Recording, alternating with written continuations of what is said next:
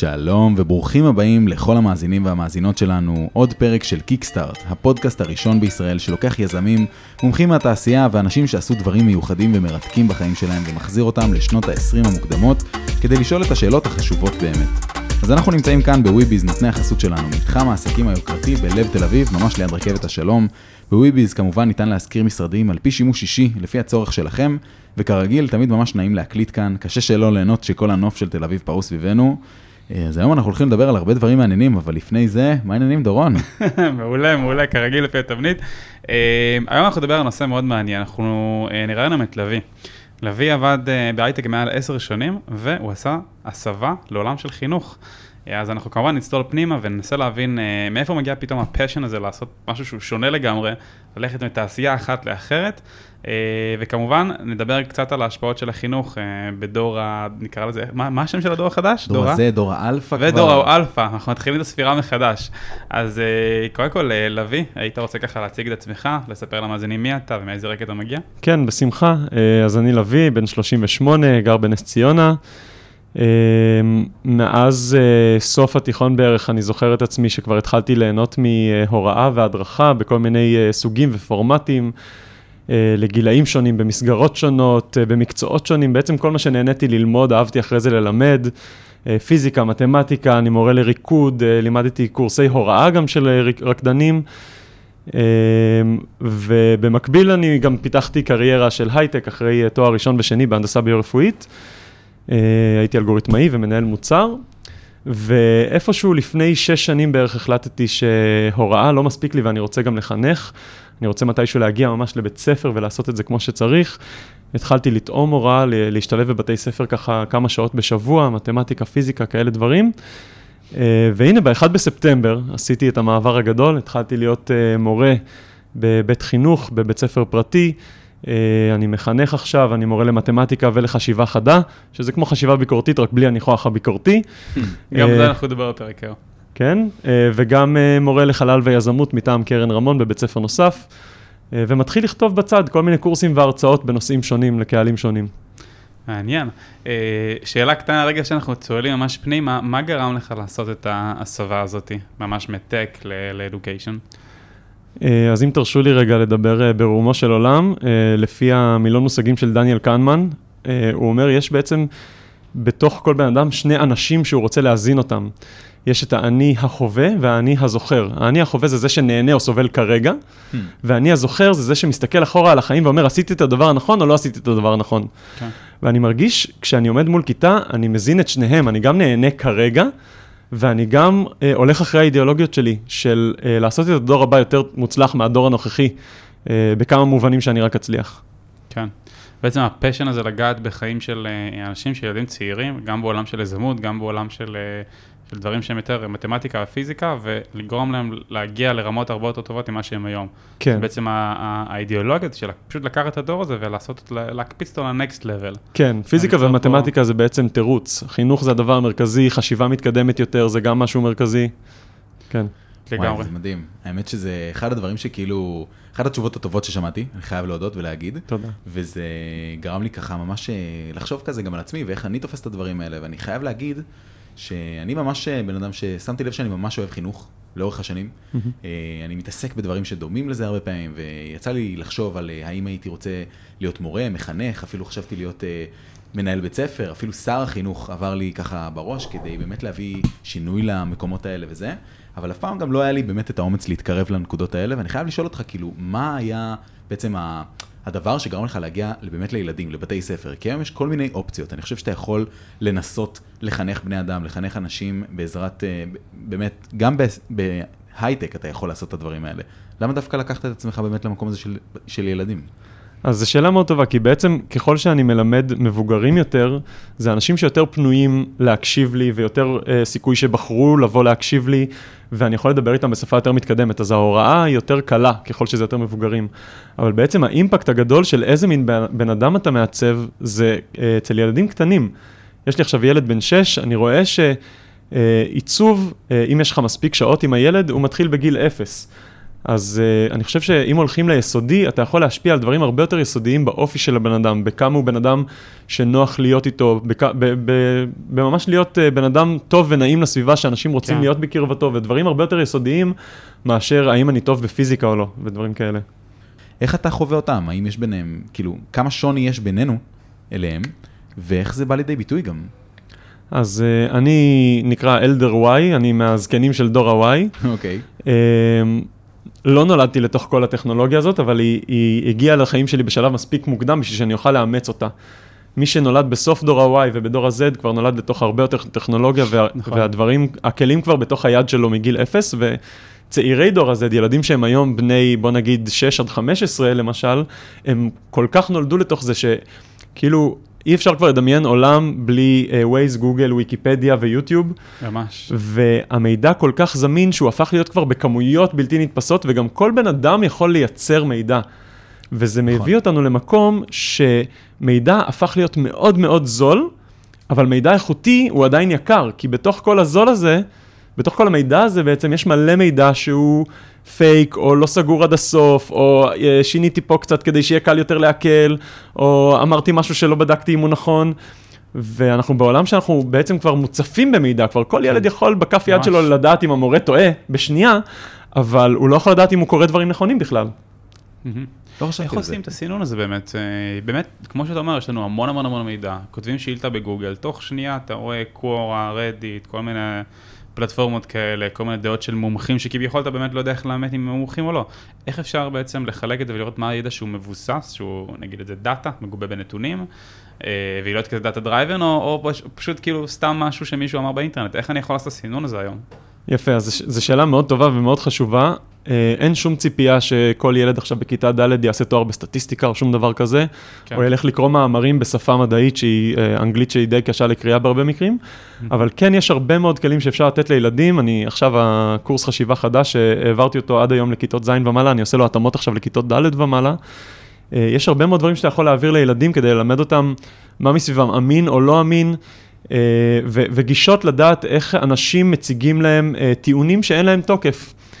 אה, אני מלמד אותם דרכים שבהם אנשים מסיקים מסקנות לא נכונות, ואיך לזהות בן אדם שאומר משפט שבתוכו יש דרך לא נכונה להגיע למסקנה.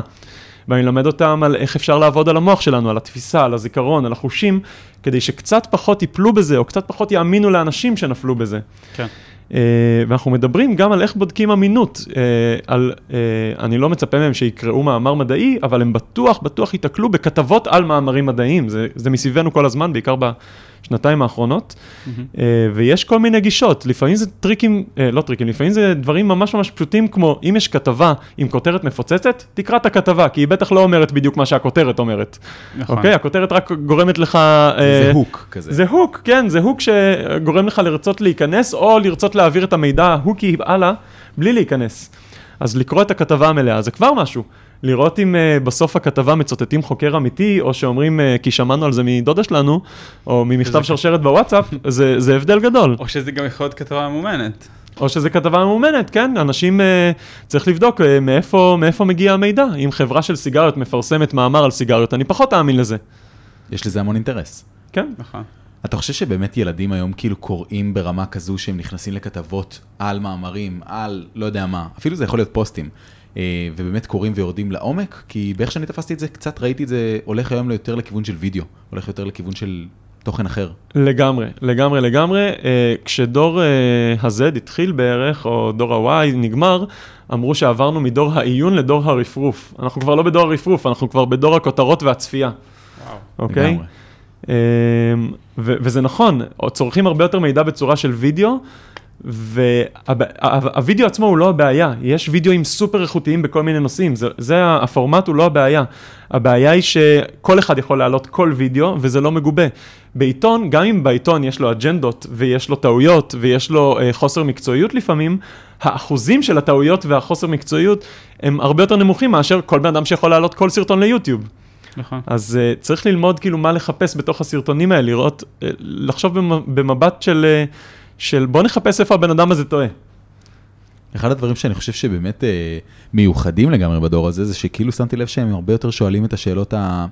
בוא נגיד אם הם לא יודעים משהו, הם לא יודעים איך לעשות, הם ילכו ו- וישאלו ביוטיוב איך לעשות, וילמדו ויעשו את זה לבד, וינסו וינסו אולי, ויטעו, ואולי ייקחו את זה לכל מיני מקומות. אבל uh, אני חושב שזו יכולת מטורפת שברגע שהם יביאו אותה לכל מיני עולמות, לצורך הדוגמה, ברגע שדור ה-Z נגיד יתחיל להגיע ולהופיע בעולמות ה tech ובעולמות הסטארט-אפים ובאמת להתחיל, uh, נתחיל לפגוש אותם יותר ביום יום, אני חושב שאנחנו ניתקל, בהמון, uh, בוא נגיד שיטות שאנחנו לא רגילים לראות היום. לגמרי, זה משהו מדהים בדור החדש שהם הולכים ליוטיוב, אני שואל אותם, איך למדתם לעשות אה, משהו בפינג פונג, אוקיי? אני שיחקתי פינג פונג עם ילדים לפני שבוע, איך למדתם את הפתיחות המשוגעות האלה? בדקנו ביוטיוב. אשכרה. עכשיו, זה הופך אותם ל... במובנים מסוימים למורים של הדורות הקודמים. הדורות הקודמים לא יודעים לעשות את החיפושים האלה, לא יודעים אפילו איך להקיש בגוגל כדי למצוא את התוצאות הכי טובות. אה, אז זה הופך אותם למורים של דורות הקודמים, וזה באמת אה, ערוץ נוסף ללמידה ש... שזה באמת מדהים אצל הדור החדש שהדבר כן. הזה קורה. הם ממש רגילים לזה, זאת אומרת, אני היום לא יודע לעשות משהו, האמת שגם זה מאוד מאוד נפוץ אצל הייטקיסטים, כי אתה לא יודע לעשות משהו, אתה כותב, yeah, how to בגוגל, או, ביוטיוב, Stack Overflow, כל מיני, אתה יודע, כאילו, יש, אתה פשוט כאילו, זה כל כך, כי אני, מסתכל על זה בהשוואה אלינו של המבוגרים, כאילו, המבוגרים הוא לא יודע, כאילו, משהו, הוא ילך, יש על חברים, זה, יתקשר. אתה, אתה יודע, כאילו, וואי, האינטרנט כל כך גדול, אתה, כאילו, זה נתפס לנו, אנחנו נולדנו לתוך מציאות, כמו שאמרת בתחילת הפרק, שאנחנו פשוט מחפשים ישר, כאילו, כותבים משהו וישר מוצאים. עכשיו, כמו שאתה יודע, יש הרבה מאוד יוצרי תוכן, creators, influencers וכו' וכו' וכו'. ו- וכולם מדברים, וכולם נותנים מדריכים, וחלק מהם רוצים uh, לעשות את ה hook הזה, ולבנות לעצמם את ה personal branding, ומדברים הרבה.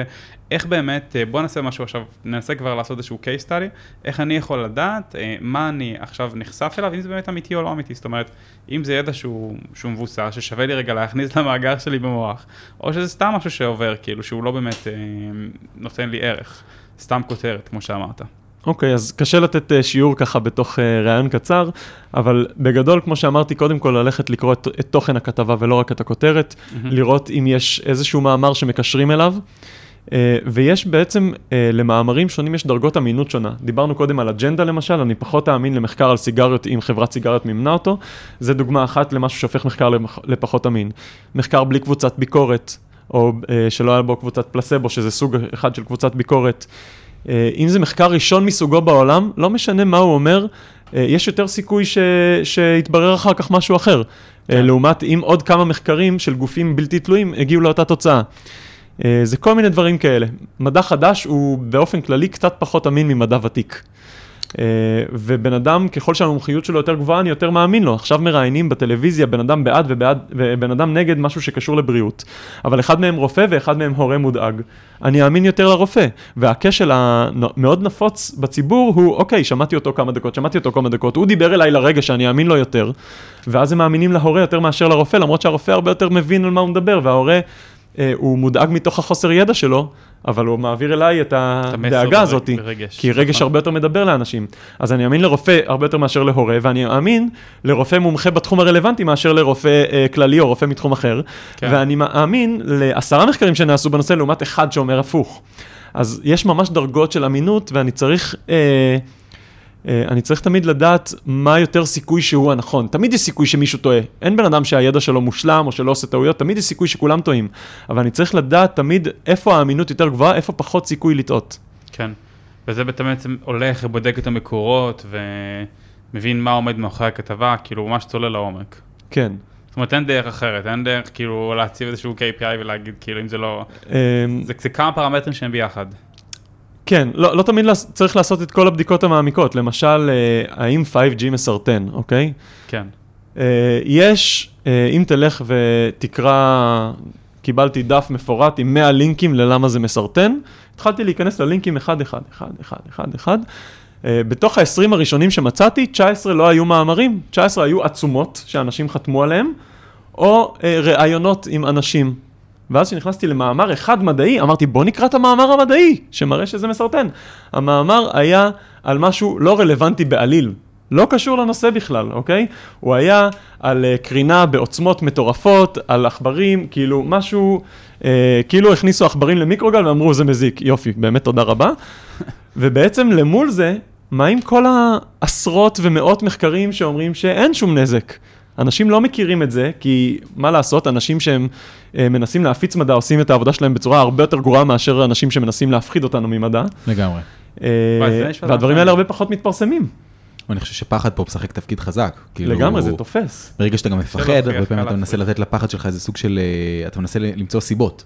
אם אני מפחד כל כך, אז זה חייב להיות הגיוני. ואז אתה מוצא עוד אנשים ואתה מתאגד ביחד, ואתה מרגיש כאילו חלק מאיזה סוג של קהילה משותפת שמפחדת מאיזה משהו משותף, ואתה הולך אחריו. הרבה פעמים זה כן. כאילו משהו שנורא קל להיכנס אליו, כי אתה צריך שיהיה לך איזה סוג של אה, הסבר מדויק או איזה משהו, ואתה חושב ששם מצאת את זה, אבל לפעמים כאילו זה באמת העניין אה, שתמיד מחזיר אותי באופן אישי להטיל ספק.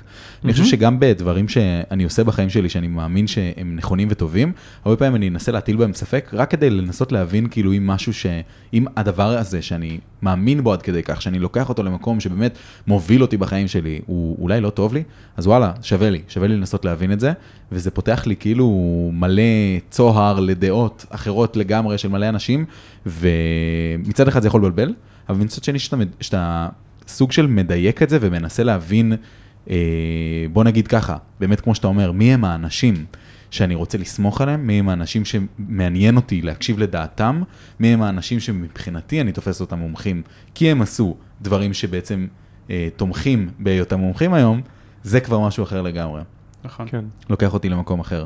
אה, רציתי לדבר איתך באמת גם על אה, עוד איזה נושא קטן, וכל עניין הלמידה, אני חושב שזה משהו שאותי הוא מאוד מעסיק, ואני חושב שהוא הולך להשתנות. אני חושב שהוא הולך להשתנות ממש בשנים הקרובות, כי לצורך הדוגמה נגיד תארים אה, אקדמיים, זה משהו שמצד אחד קיים, רלוונטי, אנשים עושים אותו, אבל מצד שני אנשים באמת, כמו שהתחלתי להגיד קודם, מטילים בו ספק. האם זה משהו שאני חייב לעשות אותו, האם זה משהו שאני אולי יכול לוותר עליו, האם זה ייקח אותי למקומות שאליהם אני רוצה להגיע. ובגלל שאתה כן חווה את הדור החדש הזה, ואתה כן חווה את איך הם לומדים, איך הם עושים, אתה חושב ש... מה אתה חושב נגיד על העתיד של למידה? לאן אתה חושב שזה יכול להגיע? אז, אז זה מתחלק לכמה אה, ערוצים, אולי אפשר לומר את זה. יש הרבה מאוד מקצועות שימשיכו לדרוש תארים. ישראל היא גם מדינה שאחוז האנשים שעושים בתואר הוא ענק, אה, ומקום שכבר יתרגל לקחת רק אנשים עם תארים, לא ירצה לרדת בסטנדרטים שלו כביכול, או לא כביכול, אה, וזה ימשיך. אבל יש במקביל גם המון המון ערוצים של איך להתפתח ואיך להיות מקצוען, גם בלי תואר. אה, וזה יכול להיות אה, בתחומים של יזמות וניהול מוצר, והרבה מקצועות שהם...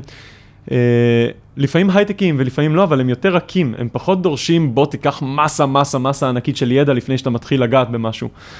Uh, למרות שכמובן יש חריגים גם בתוכנה, גם בתוכנה יש הרבה אנשים שהגיעו. בלי תואר, היה גם תקופות שהרוב היו כאלה, uh, בתקופת הבועה.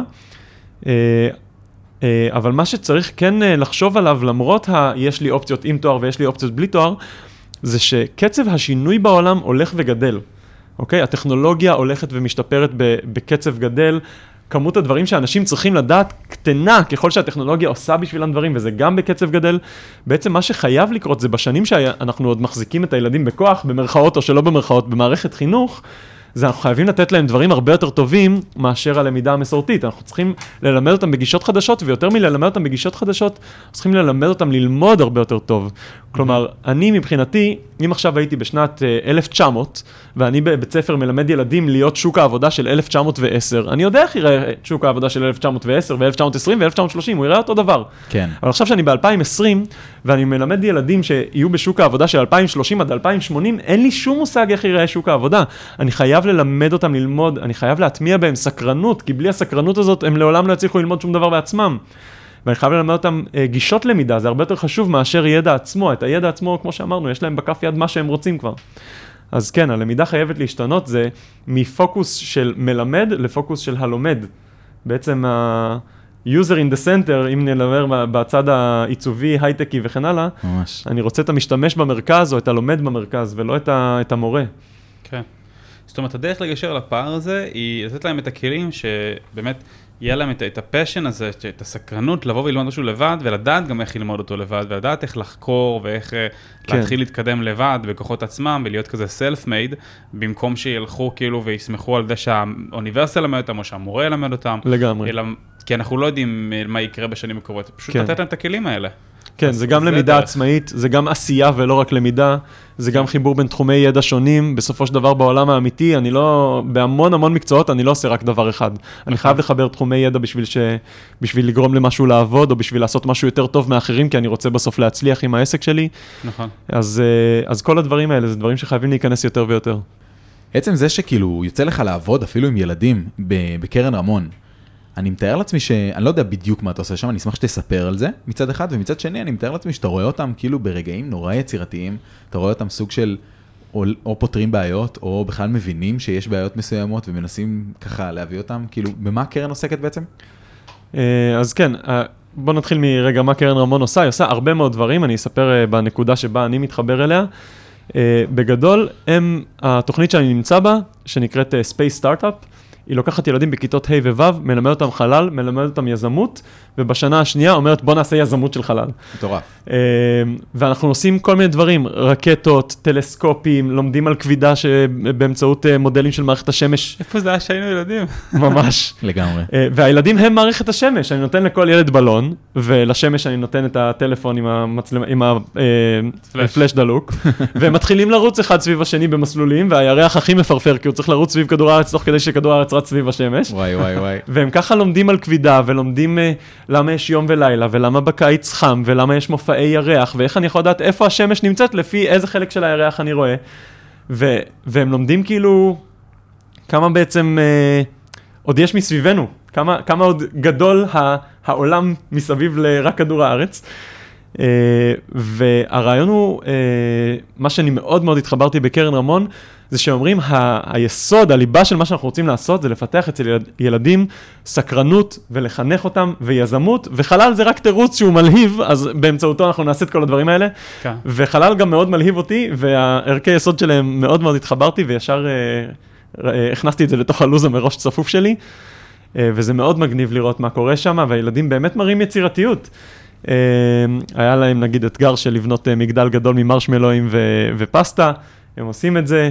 אה, מלמדים אותם להכין מצגות ולעמוד מול קהל. וואו, אה, אנחנו נעשה רקטות שמשפריצות מים ובאמצעות זה עפות, כל מיני דברים אנחנו נעשה במהלך השנה. זה מדהים, זה לקחת אותם באמת כאילו למצב, למצב שהם לומדים א' מעשייה, כמו שאמרת, שאני חושב שזה אחד הדברים החשובים, כאילו היום הרבה פעמים אנשים לומדים משהו, לצורך הדוגמה נגיד הרבה פעמים תארים אפילו, אה, מוצאים אנשים שיודעים תיאוריה מסוימת, אבל לאו דווקא עושים אותה, והרבה פעמים מפחדים לקחת את הצעדים הראשונים, והרבה פעמים יש את תסמונת המתחזה, ויוצא לנו לדבר על זה בכל מיני פרקים וכאלה. נכון. ולקחת ילד כאילו ולבוא ולהגיד לו, תבנה, תעשה, כאילו לפנות כן. אליו בדואינג. זה, זה נושא שהוא מאוד מדובר בחינוך, אה, שיש אה, רמות שונות של מיומנות חשיבה. הרמה הכי הכי נמוכה זה לדעת. והבית ספר מתעסק 90% מהזמן בזה, ו-10% מהזמן ברמה אחת מעל, להבין. אוקיי? Okay. Okay? זה הרמות הכי נמוכות. אחרי זה יש ליישם. אחרי זה יש עוד דברים. יש uh, uh, לחבר בין תחומים שונים, יש להמציא משהו חדש לגמרי, זה הרמות הגבוהות באמת. כלומר, אנחנו, המערכת החינוך עדיין בשלבים של בוא נשים יותר מרמה 2 ונתחיל טיפה לגעת ברמה 3, כשיש איזה שמונה רמות להגיע אליהם. כן.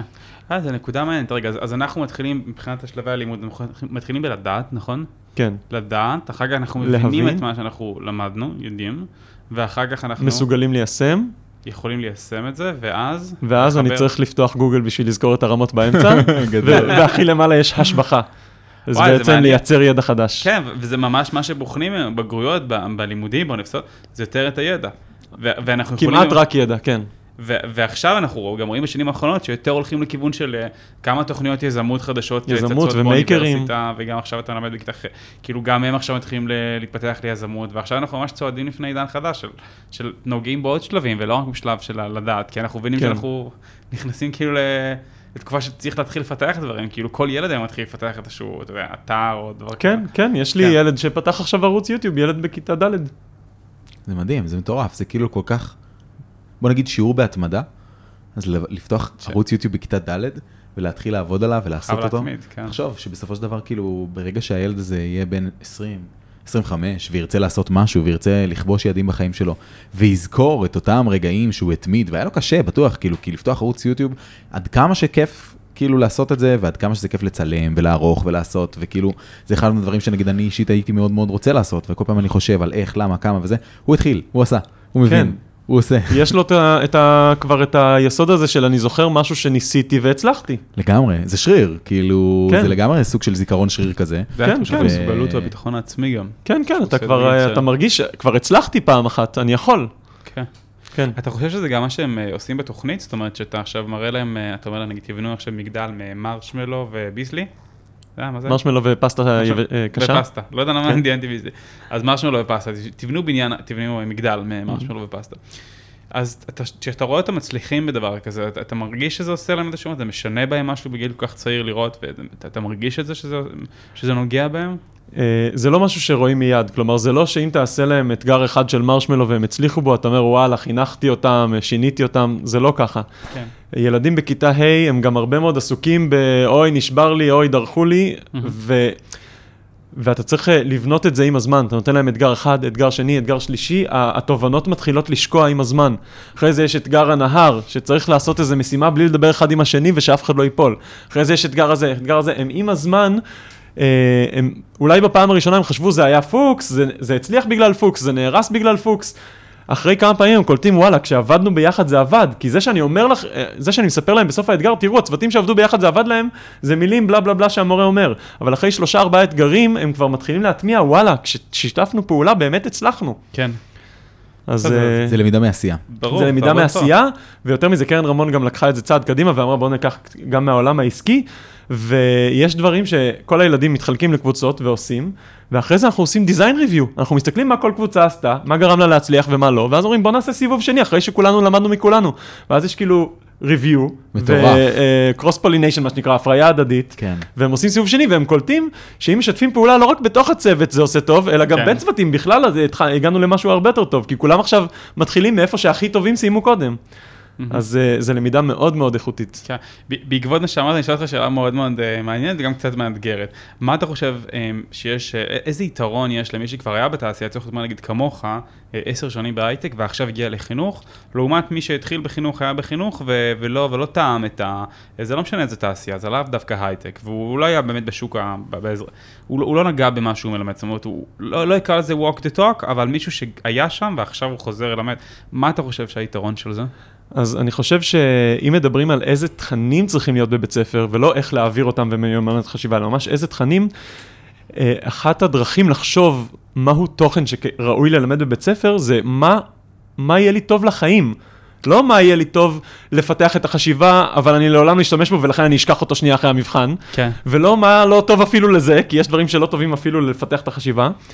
אה, איזה תוכן טוב לי לחיים, ואני חושב שבן אדם, לא משנה אם הוא עבר בהייטק או לא, בן אדם שהיה לו כמה שנים לחוות מה קורה מחוץ לבית ספר לפני שהוא הלך להיות מורה, יש לו קצת מה קורה בחוץ. זה לא משנה אם הלכת למשהו שדורש תואר או לא, אם הלכת למחקר או לתעשייה, הייטק או לא, זה לא משנה. חווית עולם כמה שנים, גרת לבד, היית צריך לבשל או לקנות אוכל, היית צריך לנקות בית לבד, היית צריך להבין מי נגד מי, איך מתפרנסים, איך אה, ממלאים דוחות מס הכנסה, לא יודע מה. היית צריך משהו. פתאום אתה מבין אה, מה, איזה ידע חשוב שיהיה לך בחיים. Mm-hmm. ועכשיו כשאתה הולך להיות נגיד מורה למתמטיקה, במקום להגיד אה, שליש ועוד רבע שווה משהו, אתה אומר, אוקיי, בוא, בוא נעשה רגע מדרגות של מס, אם זה ילדים שכבר מעניין אותם, כן? כן. כן. ילדים בכיתה ה' לא מעניין אותם מיסים. אבל אה, אתה, אתה כבר מתחיל להראות להם איפה הידע הזה יהיה יישומי להם. והרבה יותר סיכוי שהם יזכרו את זה, כי ברגע שאתה משתמש בידע, הוא נשאר אצלך בראש הרבה יותר.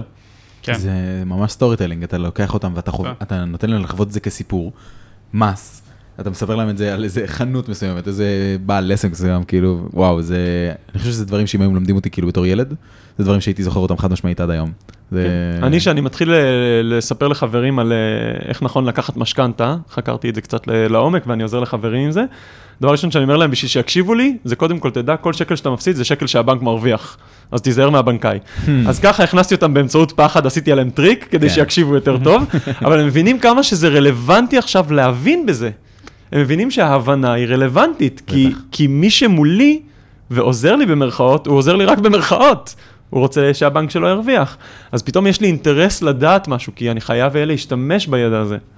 נכון. ענק. וואלה, האמת שאני חייב להגיד שבאמת, אחד הדברים שרציתי לעשות uh, בחיים שלי, זאת אומרת, גדלתי uh, כשאימא שלי היא אשת חינוך, היא מורה, היא מחנכת, והיא עושה את זה ממש מהלב, זה משהו שמוביל אותה, זה משהו שבאמת כאילו, כשראיתי אותה, ראיתי פשן, באמת, ראיתי מישהי שבאמת עושה את מה שהיא רוצה. זה לקח אותי המון פעמים בחיים שלי למקום כזה שרציתי ללמד, ורציתי להיות מורה בעצמי, ואפילו חשבתי על לנהל בית ספר ודברים כאלה וזהו, אני חושב שזה גם מה שהוביל אותי בסופו של דבר ל-Education Tech. אבל כאילו, אני אומר לעצמי, אוקיי, עכשיו אנשים מקשיבים לנו, שומעים אותנו. כאילו, מה, בוא נגיד, הסוג של נקודה בחיים שלך, נקודה, נקודות, זה יכול להיות כל דבר, שאתה חושב שגרמו לך סוג של לקבל את, ה, את ההחלטה הזאת, אפילו את הצעדים הראשונים שאמרת שבדקת קודם ולימדת קצת, עד הרגע שבאמת הפכת ל, למחנך. ה-define moment, הרגע המגדיר הזה. ש- אה, אם הולכים לנקודה הכי ראשונית, זה בכיתה י', כשהכריחו אותי, ממש לא רציתי, הכריחו אותי לדבר עם ההורים שמתלבטים להכניס את הילד שלהם בשנה הבאה לב- לבית ספר, וממש ממש פחדתי מלעמוד מול קהל. וכשהשיחה הזאת זרמה, ואחרי שאמרתי מה שיש לי להגיד, שאלו אותי שאלות ועניתי, ראיתי שזה דווקא כיף לי לעמוד מול קהל. אני חושב שזה defining moment ראשון שלי. אה, היו לי המון רגעים שהדרכתי ריקוד, שראיתי אנשים, אה, יש הבדל מאוד גדול בין ללמד כיתה שהכריחו אותה לשמוע אה, אותך, לבין ללמד כיתה שבחרה להיות שמה. ובריקוד זה כולם אנשים שבוחרים להיות שם, והניצוץ שלהם של אה, הבנתי, או אה, הצליח לי, או הסקרנות של תסביר לי עוד משהו ותסביר לי עוד משהו, ונשארים אחרי השיעור כי תלמד אותי עוד משהו, זה נותן כל כך הרבה סיפוק, שאנשים או מבינים או רוצים עוד. אה, זה, זה כאילו, אי אפשר למצוא נקודה אחת, אבל יש המון כאלה פזורים. ואני חושב שהנקודה האחרונה הכי גדולה, זה בערך בזמן שגיליתי שגרושתי, כשהיא הייתה בהיריון, בערך כשגילינו שעומד להיות לנו ילד, אמרתי, אוי ואבוי, לאיזה מערכת חינוך הוא הולך להיכנס. אז אמרתי, אני חייב להתחיל לעשות דברים כדי לעבור יום אחד לחינוך, כי לא מספיק לי להיות מורה, אני רוצה להיות מחנך. אה, אני רוצה לעצב את הדור הבא, אני רוצה לעצב את איך שבתי ספר נראים, כדי שהילד שלי יגיע לתוך מקום טוב יותר. כן. אה, וזה נראה לי היה מומנט אה, מאוד גדול בשבילי. אבל מתוך מקום רצון לשנות, ו- וכי ראית שם, המצב הנוכחי הוא לא בהכרח הכי טוב שיש, כן, אפשר לבוא ולהשפיע שם. כן. וואי, אני חושב שזה מדהים, כאילו, עצם זה שאתה חושב באמת גם על, ה, על הדור של הילד שלך, אתה חושב כאילו איך הדברים ייראו בשבילו, אני חושב שזה גם ממש ממקום של, אתה יודע, החוויה שאנחנו חווים, כאילו איך אנחנו חווינו את זה, איך אנחנו רואים את החוויה אחרי שחווינו אותה, כי בסופו של דבר סיימנו בית ספר ואנחנו רואים היום את הילדים שכן נמצאים במערכות החינוך וכאלה, ואנחנו מבינים גם איפה הם מיושנות ממש, ואיפה אנחנו עוד יכולים, כאילו, זה עוד סביל, מה שנקרא, כן. אבל לקחת צעדים כאלה ממש, אה, ממש רציניים, ואני חייב להגיד לך שזה מעורר השראה בטירוף. תודה. וזה ברור. כיף אה, לראות אנשים שבאמת עושים את זה, ואני חושב שזה בסופו של דבר כאילו להשקיע בבני אדם, איך שלא הופכים את זה, בכל מקום שאנחנו נמצאים בו, אני חושב שזו ההשקעה הטובה ביותר שאפשר לעשות. אז להשקיע בדור הבא של בני אדם, זה נשמע לי כאילו מבטיח בטירוף. כן. נשמע לי משהו שבאמת הוא מדהים. זה אחד לגמרי. אה, אז נראה לי שאנחנו הולכים לשאלה הרצינית שלנו. כן, זו שאלה המסכמת ביותר. אז קודם כל, דיברנו על, על הסבה מעולמות ההייטק אה, לעולמות של חינוך, שזה הגיע מתוך הפשן, התשוקה שלך בעצם לעשות משהו משמעותי, לשנות uh, את הדור, כדי שגם לילד שלך יהיה משהו שהוא, אתה יודע, מערכת חינוך הרבה יותר טובה, כי זה ממש הגיע מבפנים. וגם כמובן כי ראית ש... הבנת כבר שאין ברירה, כאילו ניסית קצת, טעמת, ואמרת, טוב, זה, זה המקום שלי. אה, כאחד שגם היה אה, בהייטק, וגם היום אתה עדיין בהייטק ובחינוך, והספקת לעשות כמה דברים מעניינים, היינו רוצים להפנות אליך שאלה שהיא בעיקר מיועדת לחבר'ה שהם עכשיו אה, משתחררים, אחרי צבא, קצת מבולבלים, חלקם בטח אפילו שומעים על המוצר, על המוצר, על, על המונח product manager, מנהל מוצר, זה באמת מה שאתה עשית ועושה. כן. והם רוצים ככה להתחיל את הקריירה שלהם, והם overwhelmed, הם לא יודעים, יש, אתה יודע, הרבה מאוד דברים קורים היום בתעשייה, והם לא יודעים איפה להתחיל. מה ה-golden nuggets, מה, מה הטיפ הכי טוב שהיית יכול לתת להם עכשיו? תחזיר את עצמך אחורה לגיל 21, אפילו 22, אחרי צבא, משתחרר, ומתחיל את החיים שלי בתעשייה. מה, מה, מה הדבר הראשון שהיית ממליץ להם לעשות? אז מתוך כל מיני שיחות שלי עם חברים uh, במהלך תואר ראשון, שלמדו כל מיני תארים שונים, גיליתי שהרבה מאוד אנשים, אתה שואל אותם uh, מה אתה לומד, הוא עונה לך, לא משנה איזה תואר, למה? כי שמעתי שזה טוב, כי לא החלטתי מה ללמוד, אני לא יודע, הגעתי לפה איכשהו, כי דוד שלי, ובעצם אתה רואה את האנשים האלה לפעמים אחרי שנה או שנתיים מחליפים תואר, ומרגישים שהם שרפו שנתיים מהחיים שלהם, ממש תחושה קשה. ואני חושב ש... זה ממש בסדר להגיד, בא לי להיות משהו אקדמי, או משהו שדורש תואר, זה אחלה של בחירה, אה, אבל באמת כדאי להקדיש את הזמן כמו שצריך, ללהבין מה התחום שאתה עומד ללמוד. כלומר, אם הייתי יכול לשנות אה, למשל משהו באזור של כיתה י"א-י"ב, הייתי אומר במקום שמונה בגרויות חובה, כן. הנה 50 בגרויות, תבחר שמונה, שיש סיכוי שתעשה בהם קריירה, ותעשה בהם נקודה אחת או שתיים רק, שתלמד מה זה אומר התחום הזה. תבחר שמונה תחומים שאתה חושב, וואלה, אני לא סולד מהם, ותטעם אותם. אתה רוצה, אתה חושב, אולי פסיכולוגיה, אולי עובד סוציאלי, אולי אה, פיזיותרפיסט, לך תטעם, ת, תשאל אנשים מה הם למדו בתואר, תשאל אנשים מה הם עושים אה, עם העבודה שלהם, תשאל אנשים מה הקושי ומה מה הסיפוק, ותתחיל להבין מה המקצוע הזה אומר, ותעשה את זה על כמה שיותר מקצועות שאתה חושב שיש סיכוי שתלך עליהם. כן. ואז כאילו בהרבה יותר סיכוי תבחר מקצוע שמתאים לך. אני מכיר הרבה אנשים שהחליפו תואר אחרי שהתחילו, וזה מאוד מתסכל, והרגשה מאוד uh, מרה כזאתי. כן. באותו רגע, אחר כך יכול להיות ל- שתהיה קריירה ענפה וטובה, כן. אבל uh, באותו רגע אתה מרגיש ששרפת שנה או שנתיים.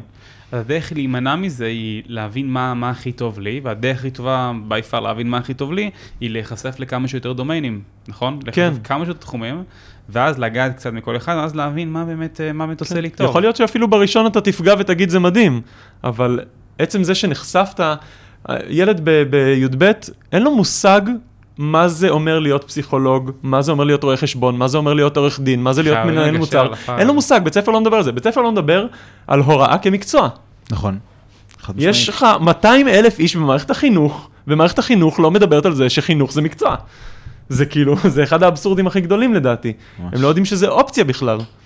אז לך תטעם, לך תתעניין, לך תקרא, אפילו בוויקיפדיה את הערך הבסיסי ותקליק על כמה לינקים מתוך הערך הבסיסי כדי לראות מה זה אומר בכלל התחום הזה. כן, זה נראה לי העצה הכי ראשונה. להיחשף. והדרך להיחשף, אה, אם מורידים את זה רגע לאקשן אייטמס, פרקטיקה, זה לקרוא ויקיפדיה, לשאול אנשים, להתערבב, אפשר גם ללכת לכנסים וכאלה, נכון? כן, אפשר ללכת לכנסים. כן. כן. אני גם הלכתי לכמה, אה, סתם אה, כנסים של חדשנות בחינוך, של אה, טכנולוגיה בחינוך, סתם התעניינתי, הלכתי לכמה כאלה. הלכתי גם לכנסים של פסיכולוגיה, סתם בשביל לראות מה זה, לפני התואר הראשון עוד. כן. כן? אני אז חושב ממש ש... לקפוץ, לקפוץ פנימה ולהיחשף לכמה שיותר דברים. כן. ואני חושב שזה כאילו במקום מסוים מחזיר אותי תמיד למילה סקרנות, וזה לשמור על הסקרנות. כן. להמשיך להיות סקרן כל הזמן, כן. לבוא וכאילו לא, לא לדכא את היצר הזה. אני חושב שברמת ה, ה, הביצוע הרבה פעמים כאילו, כמו שאמרת, אנשים שהולכים לתואר מסוים, כי אמרו לי, כי זה טוב, כי אולי, כי אני לא בטוח, זה אנשים שאולי קצת דיכאו את הסקרנות שלהם כי הם פחדו לפספס, כי הם פחדו אה, להתחיל מאוחר מדי, אבל אני חושב שברגע שאתה כאילו נותן לסקרנות שלך לצאת במלוא המרץ ככה, במלוא העוצמה, אתה מגלה כל מיני דברים שלאו דווקא ידעת על עצמך לדעתי, או ידעת על העולם, או ידעת שקיים. לצורך הדוגמה, אפילו עכשיו, סקרנת אותי בטירוף לגבי כל מה שקורה ב, אה, במקום הזה של אה, רמון, Mhm. וזה לוקח אותי כזה ישר, איך שדיברת על זה, אמרתי לעצמי, בואנה, אולי אני אקח חלק מהזמן שלי ואנסה להתנדב במקום כזה ואנסה לבוא, כי אני. חושב שזה משהו שהייתי ממש רוצה לעשות, ואתה מבין, זה כאילו, זה באמת הדברים האלה, והסקרנות הזאת של, וואלה, אני יכול, אני יכול לנסות, אני יכול להעיז, והרבה פעמים זה כאילו, תראו הילד הזה בכיתה ד' שפתח את הערוץ יוטיוב ויש לו את השריר הזה, שהוא ממש, פשוט לגמרי. אה, עושה ועושה, ונותן לסקרנות שלו באמת להוביל אותו למקומות הנכונים בחיים, ווואלה, איזה תעשו. היה ממש כיף, אני ממש. נהניתי, לקחתי הרבה דברים. לקחתי המון דברים. בשמחה. מאמין שזה גם יעבור הלאה. לכמה שיותר. אה, טוב, אז ככה לסיום, אז קודם כל אה, תודה רבה שהגעת אלינו לפרק אה, להתראיין אצלנו, מאוד מאוד שמחנו לארח אותך, ממש בשמחה, תודה שהבאתם אותי. באהבה גדולה. באמת נתנו פה אחלה, אחלה action items למאזינים. בעיקר לחבר'ה שם אחרי צבא. אז אנחנו קודם כל רוצים להגיד למאזינים, אם עדיין, עדיין לא מילאתם את השאלון האיכותני שלנו, אתם מוזמנים לענות ולבחור כמובן גם על מה יהיו הפרקים הבאים, בהתאם למה שאתם מחפשים היום בקריירה. אה, וכמובן מוזמנים לעשות לנו לייק בפייסבוק, באינסטגרם, להירשם ל-RSS בספוטיפיי. אה, אז תודה רבה שהייתם איתנו עד עכשיו, ונתראה בפרקים הבאים.